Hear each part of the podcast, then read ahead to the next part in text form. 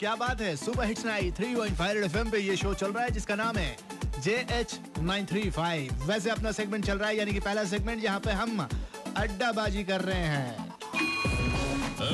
अड्डा खोरी घंटा। हाँ, तो जब अड्डा मार ही रहे हैं तो अपनी पंटर भी अड्डा मारती है, यानी कि शुभ्रा भी अड्डा मारती है बाहर जाकर। तो आइए जानते हैं इस वक्त है कहाँ पे। Hello Shubhra, good evening. कहाँ अड्डा मार रही हो आज बस स्टैंड में? इस वक्त मैं अड्डा मार रही हूँ एकदम बिष्टुपुर मेन मार्केट में। अच्छा अच्छा। शॉप में कैसा है ना कि सभी लोग सुनते ही बोल दे रहे हैं भाई मुझे कुछ नहीं पता, बट फिर भी मैंने कुछ हीरो को तलाश किया है तो उन्हीं से जानते हैं कि टॉयलेट एक प्रेम कथा से सुन के उनके मन में क्या आता है कि किस चीज की कथा होगी। और शुरुआत करेंगे सर, आपका नाम? नितिन बोल रहा हूँ, गुड इवनिंग।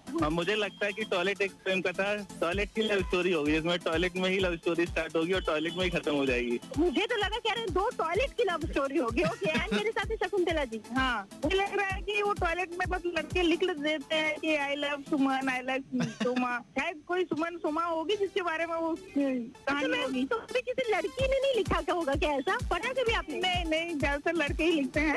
ओके, सारा इल्जाम लड़कों पे। मुझे लगता है किसी स्वीपर की लव स्टोरी होगी।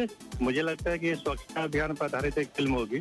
हाँ, और इसमें बेसिकली ये देखा बताने का प्रयास किया गया कि भारत में स्वच्छता अभियान चलाया जा रहा है तो क्या उद्देश्य है। तो शुक्ला हिमांशु जी। या मुझे तो लगता है कि ये वही जो जैसा हमने कहा इन्होंने कि एक इंटरेस्टिंग टाइटल है और स्वच्छता पर ही कुछ होगा इसके अनुसार। ओके, एंड दिव्य दिव्य शर्मा बात कर रहा हूँ और I think it something related to clean India.